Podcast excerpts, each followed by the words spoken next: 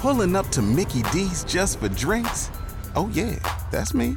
Nothing extra, just perfection and a straw.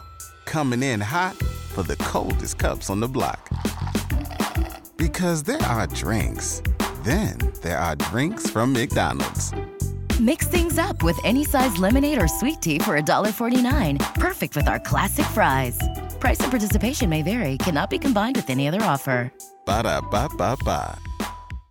Well, this week we'll be uh, concentrating on fast changing weather conditions, a chilly start, rain in the middle, and colder again by the end of the week. Today, a very chilly holiday on this Martin Luther King Day, with temperatures only topping out between 50 and 55. We will, though, have lots of sun. So for the parade this morning, just grab your jackets and coats. Temperatures will be in the 40s, but sunny skies, and if you can protect yourself from that breeze, it'll really be a pretty comfortable day.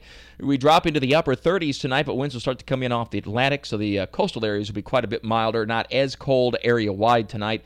Uh, doesn't look like we'll have a frost or a freeze. And then tomorrow, a breezy day. Winds off to the Atlantic, so kind of cool at the bree- at the beaches where the breeze will be especially strong, along with a few scattered coastal showers.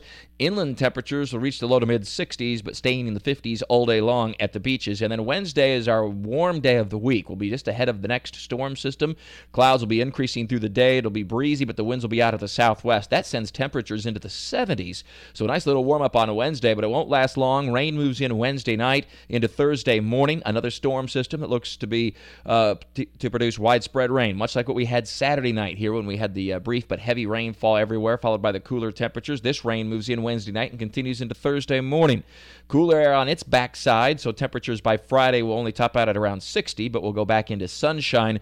There are some indications for the potential for a significant weekend weather system, but uh, timing on this and exact track still very much up on the air in the air, but it could impact us late in the weekend or perhaps early part of next week. So your first alert on a peek ahead to the weekend. So once again, in summary for this week, we'll start out chilly on this Martin Luther King Day. Bundle up for the parade this morning.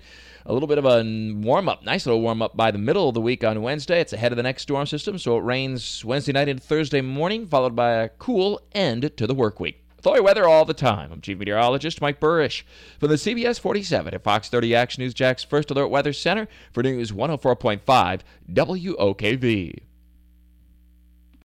Pulling up to Mickey D's just for drinks?